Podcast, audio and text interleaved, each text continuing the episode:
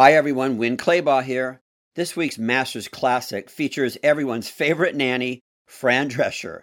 Known around the world for her award winning TV series, Fran is also a cancer survivor who uses her celebrity platform to raise awareness about cancer prevention and early detection, partnering with your doctor and being an informed medical consumer instead of a patient.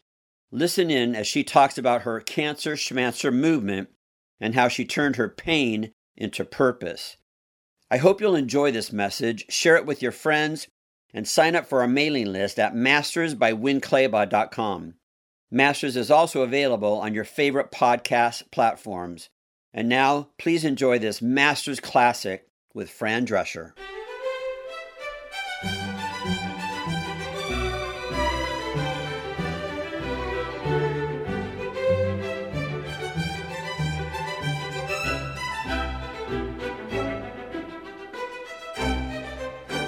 Hi, everybody. Winn Claybaugh here, and uh, today is a really special day because to be able to use this wonderful platform that we have, uh, especially within the beauty industry, to send out some incredible messages and raise awareness, raise money and that, that's exactly what today is all about. And I'm so honored to be sitting with this amazing woman, Fran Drescher. Fran, welcome. Hi, Winn. Thank you. Now everybody knows who you are from your, your TV shows, uh, The Nanny, and your new one, Happily Divorced, which uh, we're actually at CBS Studios right now and got to hang out there in the parking garage while you filmed something. How long would that last a little minute clip there that took about three hours. Is that oh, about right? I know. And you know, that was our very first outdoor scene. So it was kind of momentous in the history of the series because we'd never actually busted out of the soundstage before. And of course, it never rains in California, but it, when it pours, man, yeah. it pours, as the song goes. And we were, you know, trying to work between raindrops and Joan Collins was there. I love Joan Collins. Joan Alexis awesome. Carrington. Oh, she's so great. She looks amazing. She delivers her lines so great. She's got great charisma. She's a real star. It's no wonder that she is who she is because she is really the definition of a uh, of a, of a star. And she's really lovely, easy to work with, and we're thrilled to have her recur this season on Happily Divorced. That's great. Well, before we get into the, the real topic here today, uh, you've been made famous with this voice, and some people think that this is a made up voice. What do you mean? Who could make this up? well, the, the whole purpose of us coming together is you launched a wonderful organization, a foundation called Cancer Schmancer, and that's mainly out of your own experience being uh, diagnosed or misdiagnosed is probably the better term here. And uh, just for you to tell your story of what that was all about and, and what it eventually turned into. Well, it took me two years and eight doctors to get a proper diagnosis of uterine cancer. I got in the stirrups more times than Roy Rogers.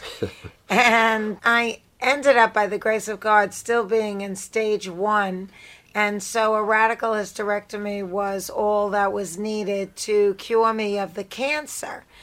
But what it did was put me onto a path that I never imagined I'd be on. And I began to heal emotionally by turning my pain into purpose. And so I first wrote the New York Times bestseller Cancer Schmancer because I didn't want what happened to me to happen to other people and uh, then the that became not the end but just the beginning of what's a life mission and it kind of morphed into the movement the cancer schmancer movement which is a three-prong organization uh, covering early detection because if you catch it on arrival 95% survival and prevention because over 90% of cancer is environmental and uh, so, you know, if you live a healthier, more toxic free lifestyle, you can reduce your risk of cancer and policy change because the more pressure we could put on our elected officials to protect uh, the nation and our overall health and well being, the better off we are. So that's what Cancer Schmancer is all about. And uh, I feel like, you know, turning pain into purpose is extremely healing and it also helps to make sense out of the senseless.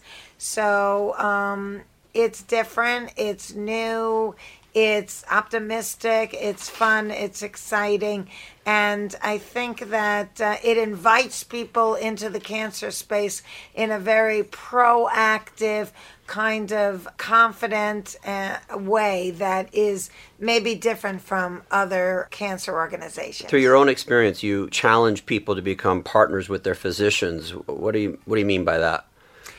Well, I think that all too often, and particularly in the last century, doctors were seen more as gods than people, and uh, people were often either intimidated or just became very kind of infantile around their doctors, and whatever they said goes. But as we know, doctors are very busy people who are often bludgeoned by health insurance companies to go the least expensive route of diagnostic testing. In addition, their malpractice insurance forces doctors to not really devote as much time as they necessarily should. And so many of them subscribe to the philosophy if you hear hooves galloping, don't look for zebra, it's probably a horse. But if you happen to be a zebra, you know, and you're going to start slipping through the cracks, and the outcome may not be as good for you. And that's kind of what happened to me, except I was lucky enough to have a very slow growing cancer and was still at the very early stages. But a woman with ovarian cancer who's often misdiagnosed for irritable bowel syndrome may not be so lucky because she really doesn't have a moment to lose. So we tell everybody from Cancer Schmancer to transform from being a patient into a medical consumer and learn what the early whispers are of the cancers that may affect you and the tests that are available. So when you go to the doctor, you can be better partners with him because some of the tests that you need may not even be on the menu at the doctor's office. So it's really important that you go in. Uh, as a medical consumer, armed with information and knowledge, because knowledge is power. And uh, you never want to give your doctor power of attorney over your health because, you know, and I, I say power of attorney because that's the term that they use for people that let someone else handle their money. And I don't do that with my money, and I'm certainly not going to do that with my body. Because, you know, when the doctor calls and tells you you have cancer, at the end of the day, he goes home and eats dinner with his family while you go home and eat your heart out with yours. So whose life is it anyway? It's your life. You got to take control of the situation. We put more time, energy into the buying, selling, and repairing of our automobiles than we do our own bodies, and that's just unconscionable, and it's got to stop. We're in the 21st century. We have to be more proactive. You mentioned that people should become less a patient, more of a medical consumer. Have you found that the medical world is open to that? Like like doctors prefer it that their patients, their medical consumers come in and ask the right questions and challenge them on or well what i always tell people is you know if your doctor doesn't want to hear what you have to say or doesn't give you the time that you feel you need that's not the right doctor for you. Right. they don't deserve to have you as a patient. You know they're charging top dollar and you're in time and this is important and you're entitled to feel like you have his undivided attention for as long as you need it. And you can have a dialogue with this person. And uh, i think that this is also a fault of our medical schools. Because i think that there isn't a whole lot of attention paid to bedside manner and how to respect the patient mm-hmm. and how to appreciate that the patient knows best what's going on in their body. The patient knows best what they're feeling, and the patient knows when something is wrong. And they're not to be dismissed, they're to be listened to. Mm-hmm. Unfortunately, I don't think that there's a great enough emphasis on that as we continue to turn out uh, young doctors into the medical world. I don't think that they are given the skill set to really be able to deal with patients in a way that invites a conversation. You said that the, the solution or the hope is in catching this at, in stage one, correct? Are there statistics out there about how many have missed that window, have missed that opportunity? Yes, there are. If, you know, every different cancer has a different statistic, but like, for example, I can go back to ovarian cancer. uh, women with ovarian cancer, over 80% of them will find out in the late stages, and over 70% of them will die. The reason why we lose loved ones to cancer is almost always due to late stage diagnosis. Which is really unacceptable in a great nation such as ours. But you know, when the United States has been determined to be number 37 by the World Health Organization. Now, how is that possible? It's, it's just really embarrassing. It's disgusting.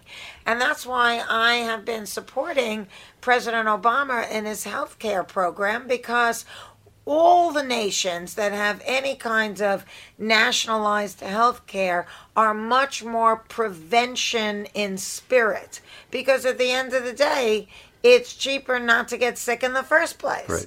And so we have been a nation driven by the profit margin of big business, big pharmaceuticals, and uh, and and and big corporate uh, health insurance companies. And, uh, you know, that has got to be reversed. It just doesn't uh, work and it's unsustainable. And I mean, do we want to be a nation that is, lives longer but sick and completely uh, hooked on prescriptive drugs? I say no. Uh, you know, through lifestyle change, nutrition, um, and attention paid to stress reduction, a, a, complete lifestyle overhaul that has an impact on not only ourselves and our families, but our environment and our overall sense of calm and serenity, which has a huge impact on how stressed we are. And when you stress, you compromise your immune system. And, you know, people think, oh, I'm a workhorse. I could just plow through this, no problem. Yeah, everything's falling apart in my life, but I'm just going to keep on trucking. And it's like, you know, eventually your body is going to catch up with you because um, you really can't uh, keep going and not stop and replenish and give your body more nutrients. I tell everybody, you know, the more organic you can eat, the more natural you can go in what you clean and garden with um, the more natural uh, skincare products you use, uh, the better off you're going to be in the long run. And uh, we're working on a policy right now that was inspired by our Trash Cancer program, which is our latest program from Cancer Schmancer. And this policy is to encourage manufacturers to develop carcinogen free products. Mm-hmm.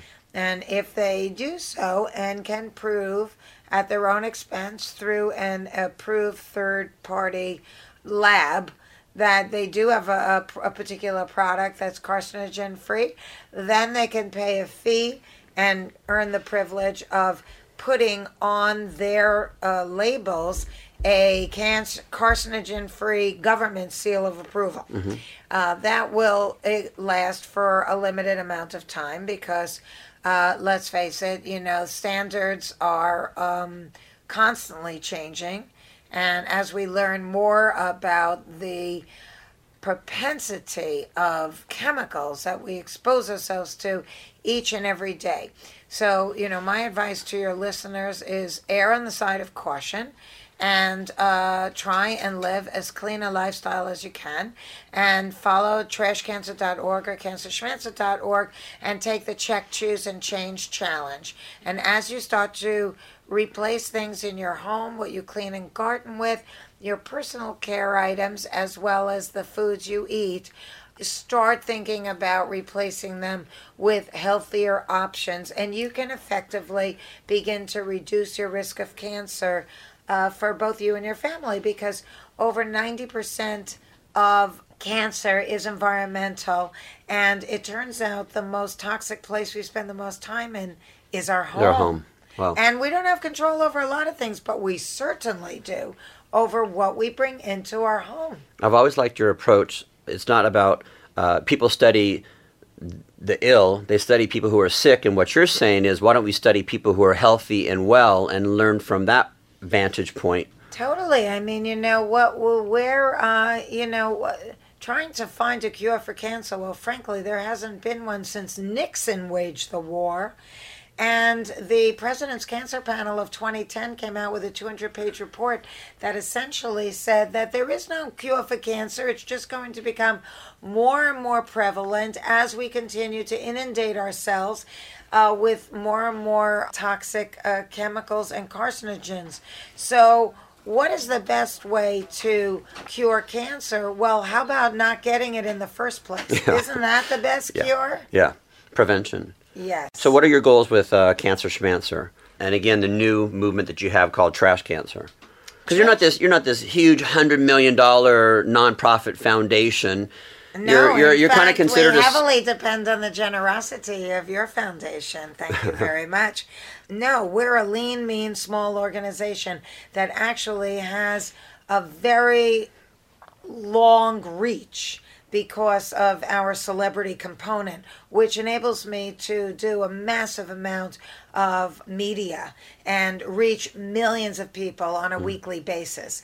So, you know, we're not fat in the pocketbook, but our message is clean and clear and uh, it's very appealing to Americans. And we see that we're impacting uh, consciousness, and it, people are beginning to change the way they think. And they're waking up because, you know, once you wake up and smell the coffee, it's hard to go back to sleep. And we at Cancer Schmancer are sounding the alarm. Now, if you go to trashcancer.org, you can see that we have a ability to you can say what product you're questioning, and we will tell you on a scale of 1 to 10, 10 being the worst, whether or not it's considered to be high in uh, carcinogens. Mm-hmm. then you can make your own decision whether or not uh, this is something that you're ready to give up or something that uh, you want to replace. You know, at the end of the day, manufacturers don't want to kill us, they just want to sell us. And so, through the power of good old fashioned all American consumerism, uh, we can get a loud message to them. And in so doing, they will change their formulas. You know, we were very, very active in putting pressure on Johnson and Johnson with their No More Tears shampoo because that is a shampoo that's touted as safe for children. It's designed for babies, and yet it was very, very high in formaldehyde, which is a carcinogen. So they changed their formula. Wow.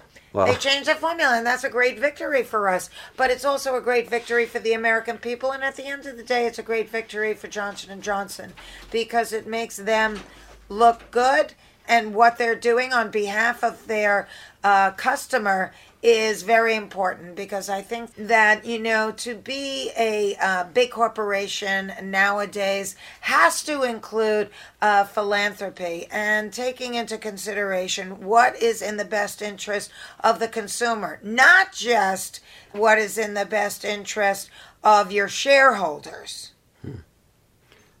How much, if you were to try to guess, how much of your time now is divided between your career as an actress and producer and everything else, and how much is your time is spent in philanthropy, doing the work of Cancer Schmancer and being this uh, very outspoken advocate of, of women's issues and cancer? You know, I, I would say that I work on both every single day, hmm. and one informs the other. You know, I had been uh, encouraged to run for an elected office, but when the opportunity to get back on national television came through, I felt like, okay, this is a great uh, platform for me to be able to reach a lot of different people through media and the attention that I'm going to get from being on a successful television show to spread the word and the message of the things that I'm passionate about. First and foremost, obviously, is better health for every American. But, you know, I am out there fighting for civil liberties I'm very passionate about, and education and arts and education. So, and of course, ecology. So, you know, it gives me a chance to really speak out on the greater good. And I think that, you know, it's my obligation as a celebrity. I mean, if you are blessed with celebrity whereby people actually want you to talk, um, to, you know, say something that's meaningful and important and in the best interest of the greater good, I think is your obligation. I've said many times that one of the things that is heartbreaking for me about some of these reality shows that are really about nothing or they're about really terrible things. It's not so much that they're offensive, it's just that where are the conversations that really matter. People know more about what's happening with the Kardashians than they know about the movement and the information that you're sharing with uh, Cancer Schmancer, and that's what's heartbreaking. Well, you know, um, I are you going to defend the Kardashians right now? no, I'm just, you know, my brand is. I'm not. I think that there's room for everything, and it's the people's choice. So again, you know, exercising consumerism, and it, it is really what it all boils down to. I actually think that you know what we do and what we say and the impact that we have socially um, is quite significant. Mm-hmm. And I have the benefit of being recognizable. So people tell me all the time because of you, I made that doctor's appointment. Wow. Because of your organization, I knew to say this. I knew to ask for that. And, you know, you wow. saved my life. And it's like, it's not just me. It's me. It's the organization. It's everything that we stand for. And, you know, it's all the special interest groups that are out there fighting the good fight. So, you know, I think that uh, the United States is the most philanthropic nation on the planet.